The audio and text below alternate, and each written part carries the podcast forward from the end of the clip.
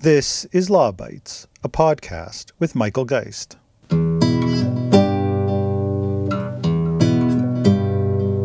Écoutez, sur la question des Well, look, when it comes to hyperlinks, that is a very interesting question. Originally, I excluded it because to me, a link is just an address.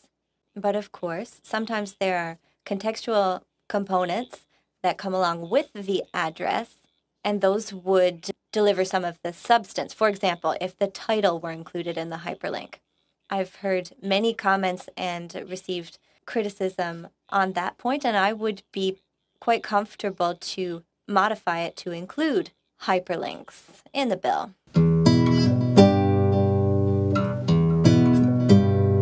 Earlier this year, Senator Claude Carignan introduced Bill S 225, a bill that purports to address concerns about the viability of the Canadian media sector by amending the Copyright Act. The bill, for the moment, excludes hyperlinks as well as an insubstantial portion of the work, which led me to post that this was a copyright bill that really does nothing. But as you just heard, the senator is now even considering adding hyperlinks to the mix. The Senate has been studying the bill in recent weeks, with Senator Paula Simons serving as the bill critic and one of the leads on the issue. Senator Simons was a longtime journalist before being appointed to the Senate, and while an ardent supporter of local journalism, she's been critical of the proposed legislation. She joins me on the podcast to discuss the state of journalism in Canada, why she doesn't think social media companies stole stories from the media, and what Canada should be doing to encourage innovation in the media sector.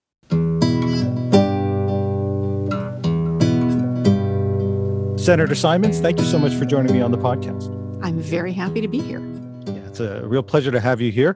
For why don't we start? For those that aren't familiar with your background, uh, we're going to be talking obviously about the Senate bill uh, that deals with copyright, the news sector, social media companies. But you've had many many years of experience in journalism before becoming a senator. Can you describe a bit that experience? What before you before you became a senator? Sure. I was appointed to the Senate in October of 2018. And before that, I had spent 30 years as a working journalist. Uh, like many a Canadian journalist, I've done a little bit of everything.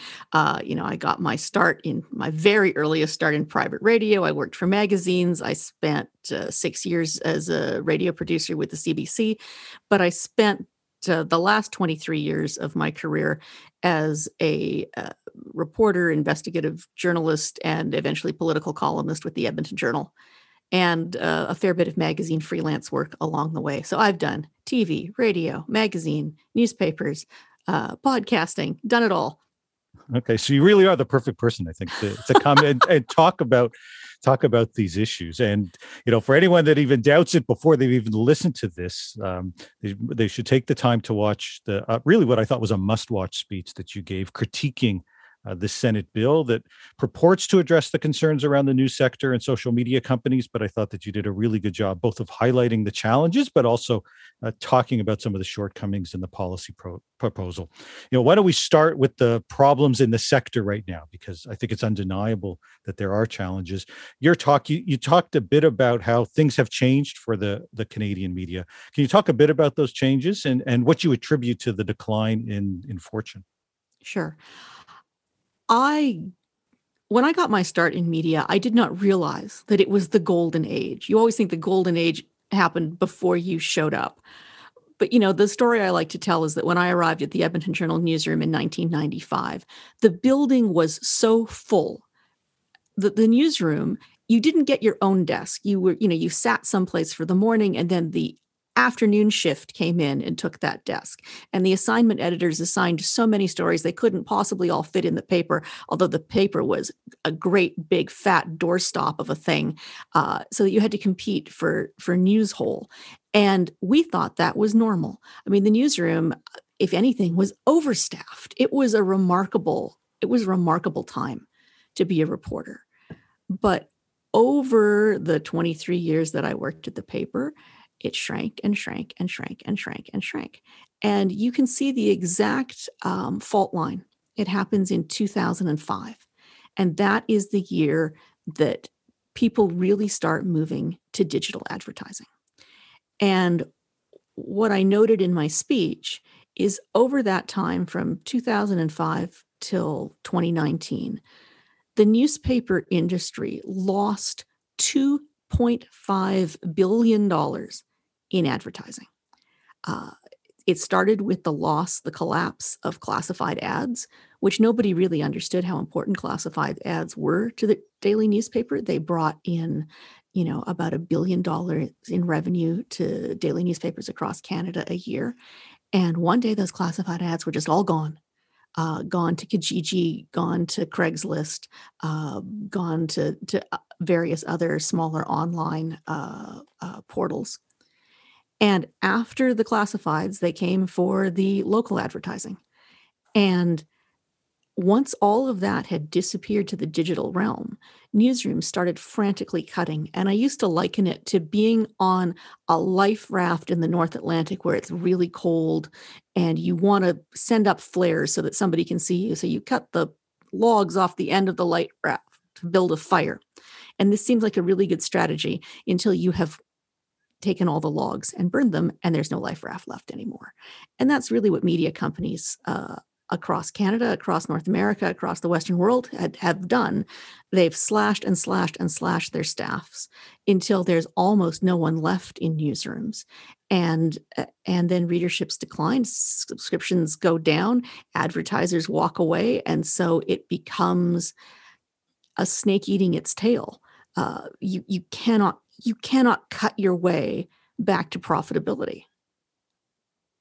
Yeah, no, the I mean you've you've highlighted both the the classified ad impact, the broader impact, and that shift to ad dollars. We'll talk about digital advertising a little bit later, but one of the other factors that that you point to uh, is competition. That at one point in time, many of the the local paper, so to speak, had what felt like a monopoly position in their in their local market, and that's no more. Yeah, I mean, talk you a bit a, about that you had a geographic monopoly because if you lived in Regina or Fredericton or Victoria where there was only one newspaper or even you know in Edmonton or Calgary or Winnipeg where there were Ottawa where there were two I mean the newspaper had a geographic monopoly. You could not go online to read things. So you read things in your daily newspaper. That was where you read your stories. If you wanted to know what was going on in your community the daily newspaper was where you turned and if you wanted to advertise and reach local consumers, the local newspaper was where you put your advertising dollars. And so for a lot of big city, you know, not, not big city newspapers, a lot of large newspapers in medium-sized cities, it was almost a license to print money. I mean, the Edmonton Journal, when I was working there in the early 2000s, was, uh, for a time at least, the most profitable paper in the uh, in the chain. Uh, and, you know, I remember when the newspaper celebrated its 100th birthday, the paper rented out the Winspear Center, the big concert hall. It's like, you know, for for your listeners in Ottawa, it's, it's sort of the, the size of the National Arts Center. Rented out the entire concert hall for an enormous party where there was, you know, fabulous catered food on every level, and all the advertisers came. And Michael Bublé uh, performed a a concert just for journal staff and advertisers. I mean, there was so much money, and then poof, one day it was gone. Hmm. Incredible. As part of that, that one day it was gone. Uh, obviously, today much of the focus is on the role that the platforms played. But you know, one of the the most striking things that I thought you said in that talk was with respect to the platforms, they didn't steal our stories; we gave it to them. You know, how did that play out? Well, when when the internet was new and all, we were so excited to be able to share our content. We thought this was the greatest thing since sliced bread. We would be able to get our stories in front of more eyes, not just our local readers in the paper. But, you know, for me as a columnist, it was really exciting. If my column got shared on Facebook or Twitter, it meant that potentially thousands of people across the country could read it. And so that was wonderful for my ego. But at first, we were very cautious about it. I remember that the paper actually had a rule at one point that none of my columns were allowed to be tweeted out, even though I was on Twitter as a journalist, I wasn't allowed to tweet links to my columns because the paper believed, uh, very flatteringly, again to my ego, that people would buy the paper on purpose to read my column. And I remember being really angry and fighting with them and saying, no, no, no, if I want to reach new readers, young readers, I have to be online. Uh, and so we were very keen to, to, we didn't think of it as giving our stories away because we believed the newspaper um, would still make lots of money on advertising and subscription. And we thought that this was a way to promote the paper, to get more people to subscribe, and to get more people to advertise. So we were very excited to have our stuff on Twitter and Facebook. And we would go to classes uh, internally to learn how to write search engine optimized headlines and leads so that Google News or Apple News or, or you know, uh, uh, Microsoft you know all of them would be more likely to pick up and share our content and we didn't think about paywalls we thought that i mean we really thought it was like a loss leader that you know we would we would sort of put these shiny stories in the window and that would drive people to subscribe to the paper this this was a miscalculation it was, and, clearly it's had a, had an impact. Uh, can you talk a bit? I want to get into sort of some of the proposals to try to address that. But um, what's the, what what do you see as the the impact from the the loss of local journalism?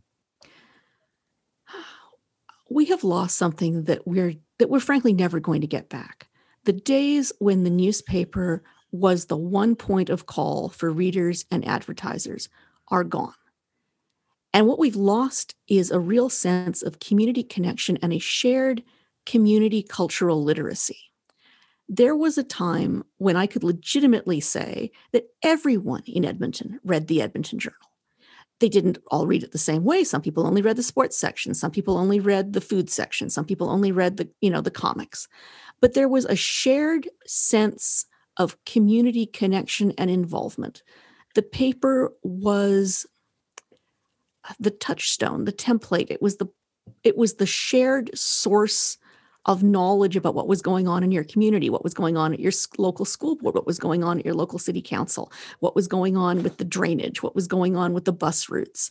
And it was where everybody came together. I mean, our letters page sometimes used to spill over because people were so involved and felt so connected and felt such a pride in their local paper. And once we fractured the information universe into thousands of tiny shards, people weren't interested in that broad general issue newspaper. It's a little bit like the death of the department store. I mean, when I was growing up, Woodward's, because I'm from the West, Woodward's and Eaton's and the Bay, you went and everything you wanted was at the Bay. Everything you wanted was at Woodward's. You could buy a Chesterfield, you could buy a television, you could buy children's toys you could buy uh, you know women's fancy clothing you could get uh, you know uh, groceries you could get everything at the woodwards the newspaper was like that big department store and just as people have stopped shopping in department stores they have shopped so they've stopped wanting to read a general interest publication that gives them a broad overview of what's going on in their community. They want to be micro targeted. They seek out stories that appeal to their very particular interests everybody's in silos everybody's in their little uh, you know their their little um, bubbles uh, talking to the people who think the way they do seeking out the news that conforms to their pre-existing ideas of the world we thought that twitter and facebook were going to give us all of the information, that it was going to be like a digital library of Alexandria. We would be able to know everything in point of fact, that kind of information anarchy, that cacophony of information, the torrent of information that kept pouring down on us was overwhelming for people. And so over time, it's not just a question of the algorithms, although the algorithms make it possible. People were not interested in swimming in the deep sea of all the information the internet had to offer. More and more and more, they sought out the little, you know, the tide pools, the shallow shoals where they were comfortable and where they could see the stories and the information that that played to their uh, to their existing prejudices and their existing worldviews. Yeah, no, I mean, you, you paint such a, a dynamic picture at that point in time, and, and I'd certainly I have this a similar kind of recollection, recollection growing up in Toronto of my local paper. So there were several, but it, it was that same kind of relationship. I have to say, with, with all of that, with your your background and experience and clear love for for the sector and the importance that that you've ascribed to it. I think one would have thought that you would be, you know, the, the poster person for uh, a Senate bill that uh, seeks to try to address the issue. In this case, purportedly by using copyright to require payments by social media services. Uh, but here you are as the critic for the bill. Um, why don't we start? I'd like to to get into some of those criticisms. Why don't we start with with the notion that the bill misunderstands digital advertising, which is one of the points that you, that you raise in your speech. How so? Well, I mean, the bill sort of begins. Its foundational premise is that newspapers are being robbed of advertising revenue because these big media platforms, uh, uh, Google, Facebook, uh, uh, Apple, are stealing the stories and monetizing them. So, the, sort of the, the the paradigm on which this is based is that once upon a time we sold the ads on those stories, and now Facebook, Google, Twitter are selling ads based on our copy. Well, that's a tiny bit true, but that's not really the fundamental problem. Facebook is not getting rich by selling ads against our stories. They're getting rich by selling ads against your aunt's cat video or, you know, um, your cousin's anti vax ranting. Facebook wants engagements, and news stories make up they claim anyway for for take take that with a grain of salt for what it's worth that news stories make up only about 5% of the content that's being shared on their platforms so you know you begin with this kind of i don't want to call it a paranoid fantasy because paranoid that that that's unkind that's not that's not what i mean at all but you sort of begin with a misapprehension that the reason that uh, local newspapers are suffering is because the social media platforms are stealing our stories and the advertising dollars that are attached to those stories. That's not true. They've stolen our advert. I mean, first of all, I should stop saying our since I'm not a member of the working press anymore. But um, it's not that they've stolen the content in the first place. The news organizations have given and indeed forced, begged, begged them to take the content. But the advertising revenues are not coming from monetizing the stories. They're coming because Google and Facebook offered cheaper, better targeted ads. So, you know, you want to advertise for your little thing, for your big thing. Facebook and Google can tell you exactly who's clicking on the ad. They can send it to exactly, you know, you want to advertise to women between the ages of 35 and 45 who have who have school-age children and an interest in tennis Facebook can find those exact people for you. No newspaper can compete with that. No newspaper ever could, whether online or in print. Yeah, no, I think that's a great point. It's it's one that I've been making as as part of this debate as well, and you know that it's the, this content is exceptionally important. It's everything if you're a media organization if you're a social media service or a search engine it's one of a myriad of pieces of, of content that people are sharing and isn't just isn't all that economically important at the end of the day which is why when i i would argue why when we've seen some of those companies arguably engaging in ill-advised uh, threats or commit or you know statements that they're going to leave a market if they're forced to do this from an economic perspective i think it's actually an understandable position. It might not be tenable from a broader political perspective but economically one can understand why they might make that case. You also delve into copyright um, talking about hyperlinks and, and fair dealing and, and conclude, I think rightly, uh, that it just doesn't apply here. And in this case, this, you know, these kinds of issues around hyperlinks and, and headlines and all the sort of content takes on, I think, an even a greater import um, when the, the Senator, Senator Carignan, who's sponsored this, has now said, well, maybe I should have included links. Maybe links even ought to be factored in as well. Can you talk a little bit about the, the copyright analysis that you've engaged in or the thinking that you have with respect to how copyright applies or perhaps doesn't apply in the context of news sharing this way. I have to say, there are two of us in this conversation. Uh, Dr. Geist, one of us is an internationally acclaimed expert in copyright law, and the other one is me. So uh, I am now going to embarrass myself by explaining to you uh, a guy who's written a bunch of books on copyright, how copyright works. Uh, so here I go. So uh, Senator Carignan's bill uh, divides copyright into two things.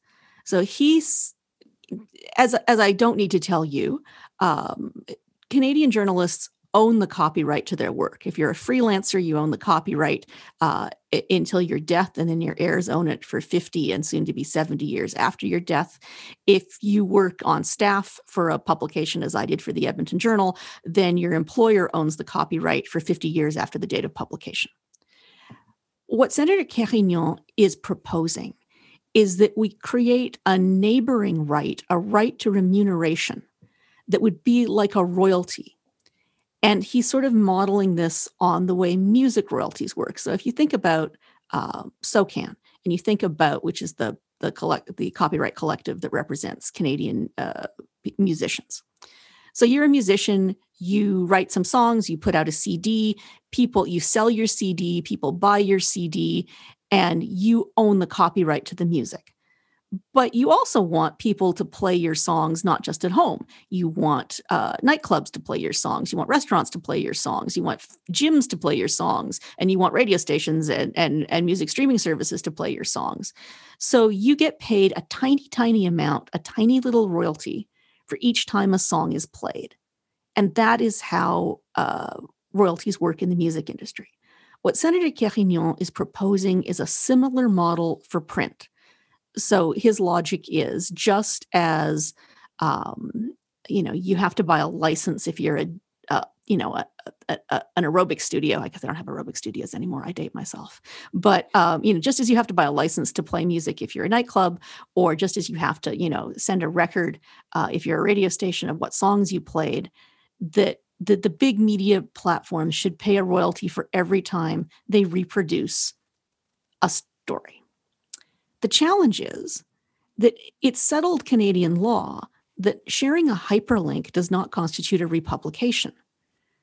So if I tweet a link, I haven't violated anybody's copyright. I've just created a, an online pointer.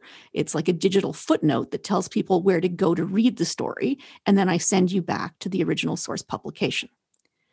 So initially, Senator Carignan said, all right, we'll exclude hyperlinks and we'll only apply this royalty if somebody copies and pastes an entire article or a substantive, substantial, significant portion thereof. Well, anybody under 50 knows that's not how people share things on social media. I mean, once upon a time before there was Facebook, sometimes people actually did used to do that. They used to just like cut and paste and steal and plagiarize my columns and put them on their on their websites and their blogs. Um, and then the journal would call them and say, don't do that because we have the copyright. And then they would be cowed and they would take it down. Um, but people really don't share in blocks of text like that anymore. Facebook discourages it by having character limits. And on Twitter, which is the number one site for sharing news stories, you, you, you can't share text like that at all um, because, you know, there's a, a, strict character limit and people share hyperlinks. So initially, Senator Carignan's bill uh, excluded hyperlinks, and that made sense. But when I asked him about that uh, in a committee hearing, uh, he said, "Well, maybe we should include hyperlinks." And I was like, "No, no, no, no, no, no, no, no. That that that wasn't the answer to the question. Don't don't don't do that." Uh, he said, "Oh, maybe we should amend the bill to include hyperlinks." And I was like, "No, no, that doesn't actually fix the problem because you can't copyright a hyperlink." And then there's the question of what constitutes a significant or a substantial portion, which is not settled Canadian copyright law. But we do have, you know, fair use, fair dealing rulings, which say that, you know, you know, a bit, a bit in context you're allowed to use without violating copyright. I was taken aback when Senator Carignan suggested that perhaps even reprinting a headline could be a copyright violation. Uh, so even sharing a hyperlink with a headline, he said that could be considered a substantial, significant portion of the story. I don't know, you're the copyright expert. Does that does I mean, what what what do you make of his argument?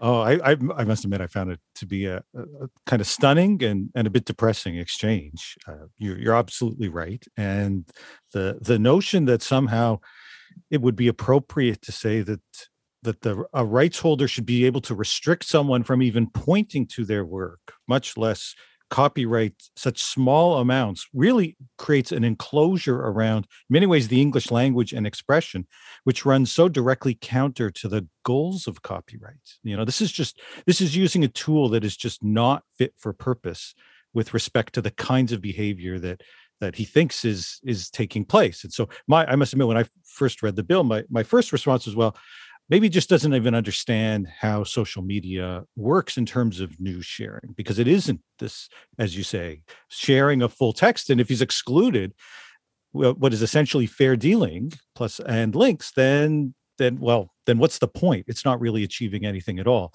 For him to then to suggest well okay the way to fix that is to just make the enclosure even larger as you say is, is, is the wrong answer. It's it's one that i don't think would withstand any sort of scrutiny if it ever go to court. And and i think ultimately would harm many of the very players that you're hoping to help because we all rely on on fair dealing. I mean you talk about kind of competition in the news space if there's almost a monopoly or exclusivity on that particular kind of expression for whoever reported, let's say, on something first or printed it first, uh, then you lose some of that kind of competition that's really important for the the broader public sphere. So, well, yes, and, and, I, I, and really you, problematic and you lose what is actually the good thing about social media. I mean, I've, I've talked a great deal at the beginning of this about how, you know, Twitter and Facebook came and took all our money, boo hoo. But I mean, what Twitter has done is create a robust, I mean, at its best. Sometimes Twitter is at its worst, but some days Twitter is at its best. And when it's at its best, then you get to have those conversations and you get to see, um, you know, politicians and professors of economics and journalists and you know smart uh, well-read members of the citizenry engaging in really interesting public policy debate because they can swap ideas and because they can swap information so easily. I mean the things that people sometimes it's easy to forget what we loved about the internet when when we were young and naive and idealistic. Um, but it was that free exchange of ideas and information. It was the cross pollination and if you if you hive off the information you you put people even more into bubbles and silos. But you know, I understand where Senator Carignan is coming from. I mean, he asked me personally to serve as the critic for his bill, and he did so because he knew that I cared as passionately as he did about the future of uh, of a news industry that supports democratic engagement and you know the the free the free exchange of of factual information. Um, and so you know, I mean, I may be taking my role as critic a bit too literally, but his bill, however well intentioned, doesn't do what he wants it to do. And worse than that, uh, it creates a whole lot of uh, sort of a cascade of unintended consequences. So, first of all, he would take away freelancers' rights to the reproduction of their material. And under the bill, a freelancer would have to assign their rights to the publisher and then negotiate for a share of royalties. That, you know, uh, for, you know, uh, for, for some of the other copyright experts I spoke to, that's really problematic because instead of supporting independent journalism, you're actually taking existing rights away from from from rights holders who who work on a freelance basis. Uh, and then you get into the other unintended consequence, which is okay, suppose you do put newspapers into copyright collectives and they do negotiate with the big players and they do manage to do what sort of they've done in Australia, which is to bring the big players to the table and force them to negotiate. That you know maybe the bill doesn't really do what it sets out to do, but it but it gets the wind up and the big players like Google and and Apple and Facebook say, okay, it's better to cut some kind of deal than to than to deal with the you know with the uh, to deal with the annoyance the the nuisance that this represents. So who benefits? And you know my real concern is that if you look at a site like google news or apple news you, what you'll see is that it shares primarily stories from the big big media players. It's the Globe and Mail, it's the Toronto Star, it's the Toronto Sun, uh, Global, uh, the CBC, and you don't see any stories from from newspapers in Penticton or Rimouski or Bathurst or or Regina. So who's going to benefit primarily under this model? As Senator Carignan himself acknowledged in committee, it will be the really big players. because if you get royalties based on how many times people share your stories and you're a small regional daily you're not going to you're not going to see benefit from this and what it will do instead is give the most money to the people who are already the biggest players. And that doesn't help regional media. It doesn't help francophone media. Uh, it doesn't help the people who are really going to need it most.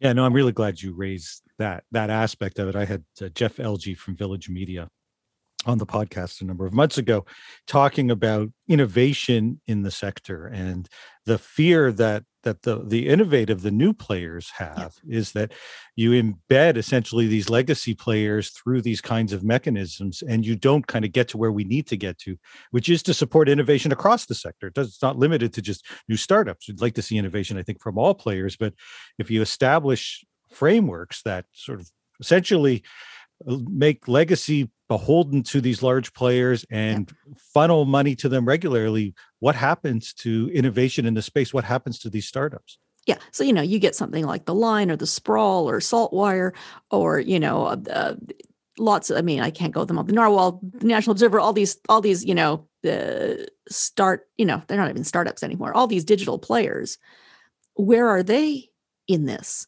I mean their whole their whole delivery mechanism relies on being shared on social media.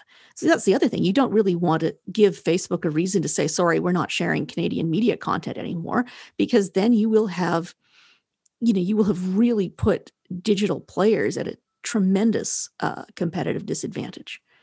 Yeah, no. And then, you know, you get to a more subtler philosophical question. I mean, what is the real problem here? I mean, th- well, there, there are two. One is that there's not enough advertising revenue to sustain um, legacy media or frankly even to sustain small digital startups. But the other one is a subtler more philosophical point which is that we now get most of our news in this country curated for us by american corporations and their algorithms.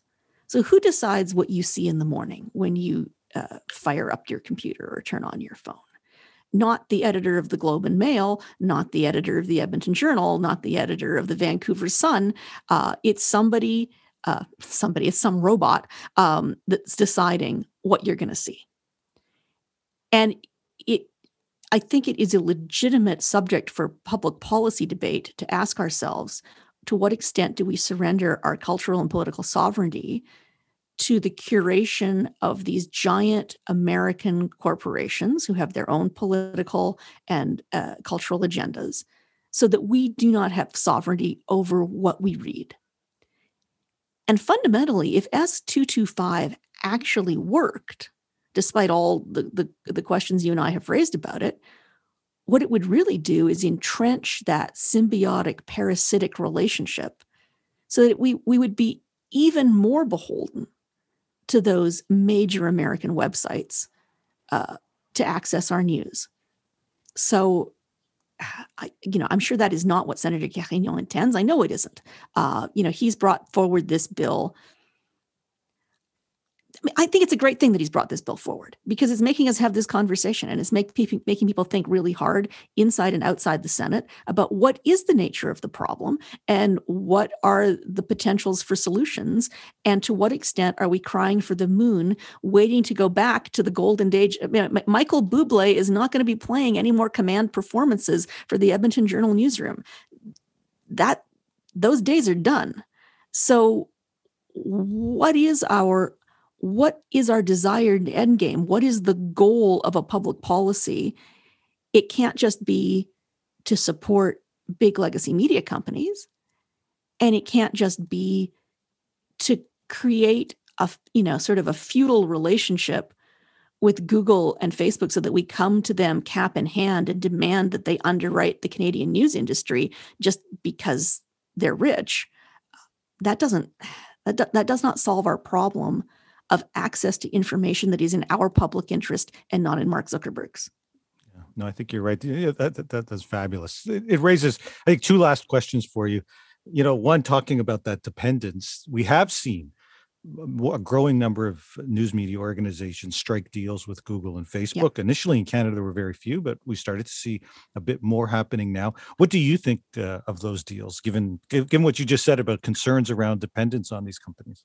Well, it's interesting because just you know, just as I was making like literally in the middle of my my my speech on S225, the news broke that uh, Google had made a deal with a bunch of sort of an interesting smaller players, Le Devoir and the Soleil and the uh, Free Press papers, but also um, Saltwire, uh, TO Blog, The Sprawl, The Narwhal, The National Observer, uh, a bunch of sort of, you know, smaller players who have established a, a strong critical reputation.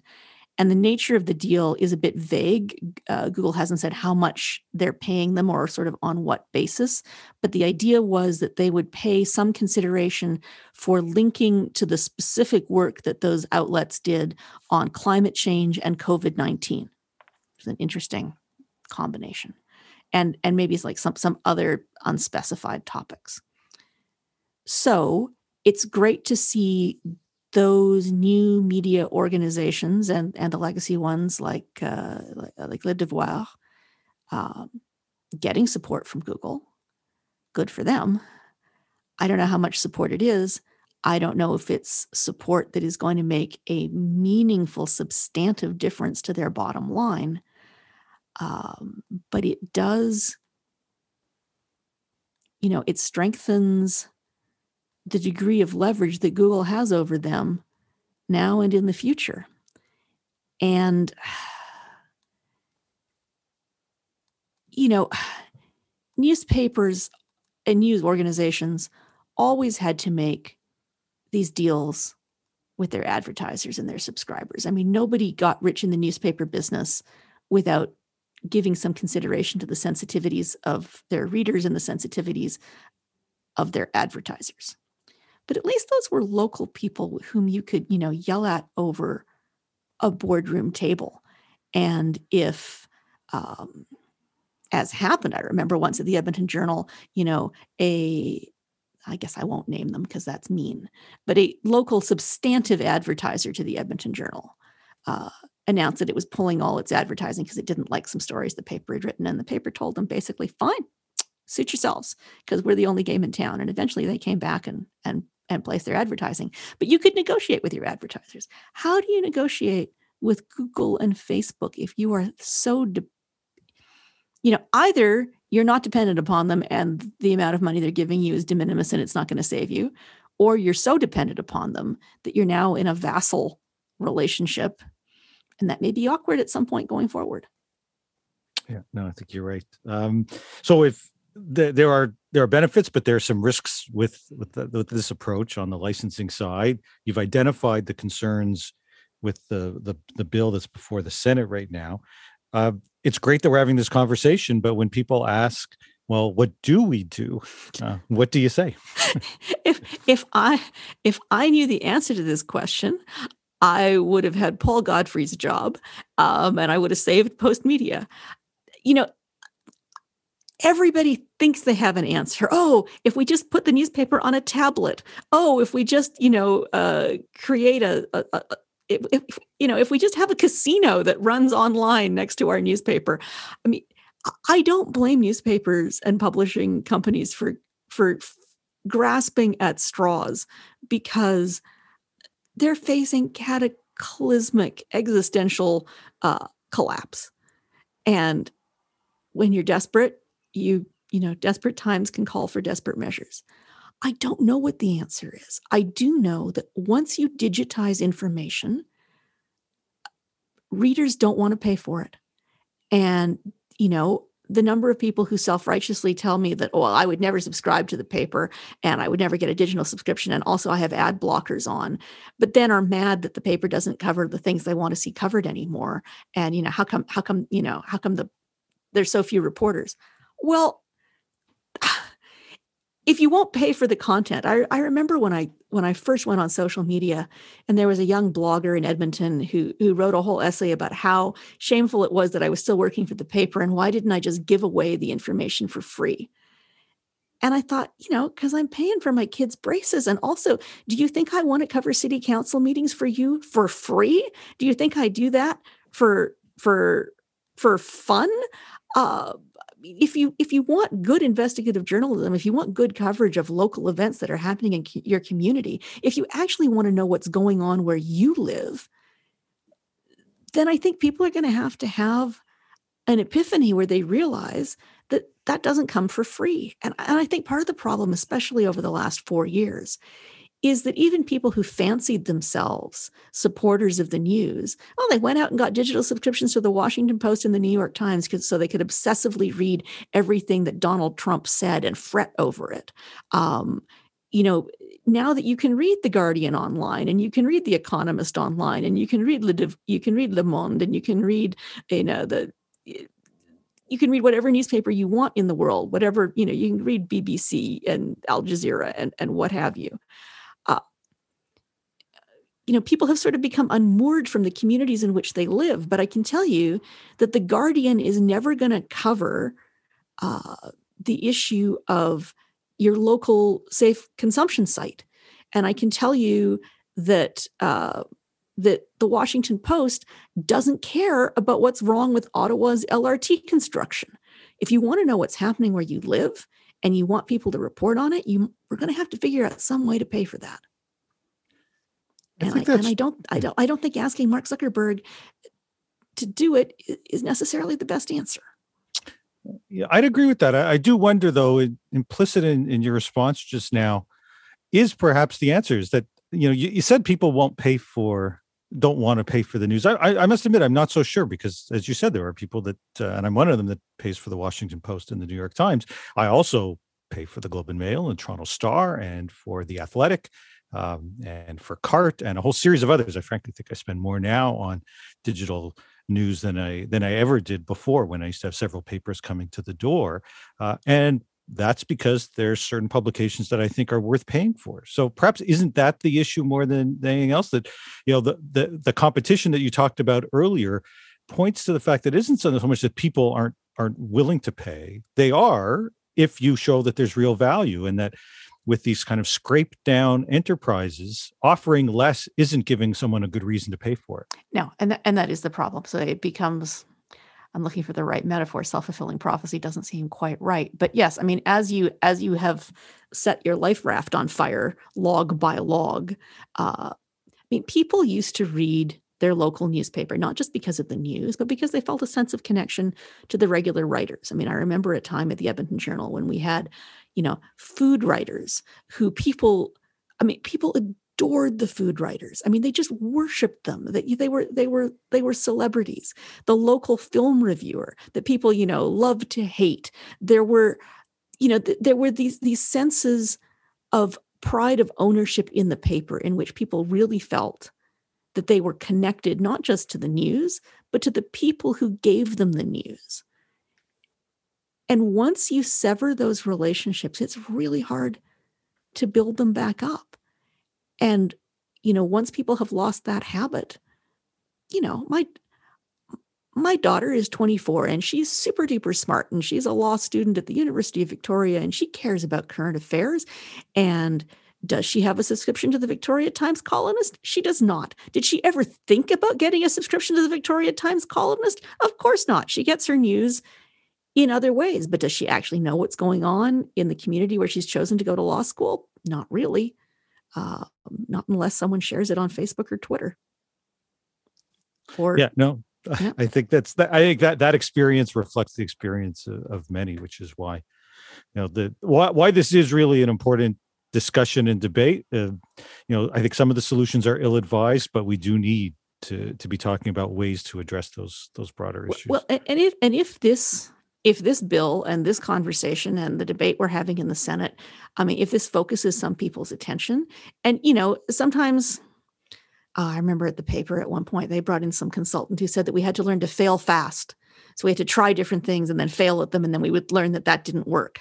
Uh, the Senate is not a good place for failing fast. Nothing happens fast in the Senate, but it is a good place for trial balloons, and it is a good place to kick around ideas, and that's that's the gift of the Senate because we're not tied to an election cycle, because we're not you know, worried about saving our jobs, you know, six months or two years from now, whenever that will be. Um, we we have the luxury and the responsibility to take controversial ideas and kick them around and play with them and run them up the flag and the, the you know I've run out of metaphors and cliches now but um, that's why that's, that's one of the reasons you have a senate um, is that we can be sort of this sandbox where ideas get get tried out. And if they don't work well then that didn't work. But at least we had the discussion of why it might or might not well, I'm, I'm glad you're having that discussion, and I'm really glad to have had this discussion. This was a great conversation. Senator Simons, thank you so much for joining me on the podcast. Thank you so much. I'm a longtime listener, first time caller. So mm-hmm. thank you. That's the Law Bytes podcast for this week. If you have comments, suggestions, or other feedback, write to lawbytes at pobox.com. Follow the podcast on Twitter at lawbytespod or Michael Geist at mgeist. You can download the latest episodes from my website at michaelgeist.ca or subscribe via RSS at Apple Podcast, Google, or Spotify. The Law Bytes podcast is produced by Gerardo Lebron Laboy. Music by the Laboy brothers, Gerardo and Jose Lebron Laboy. Credit information for the clips featured in this podcast can be found in the show notes for this episode at michaelgeist.ca. I'm Michael Geist Thanks for listening and see you next time.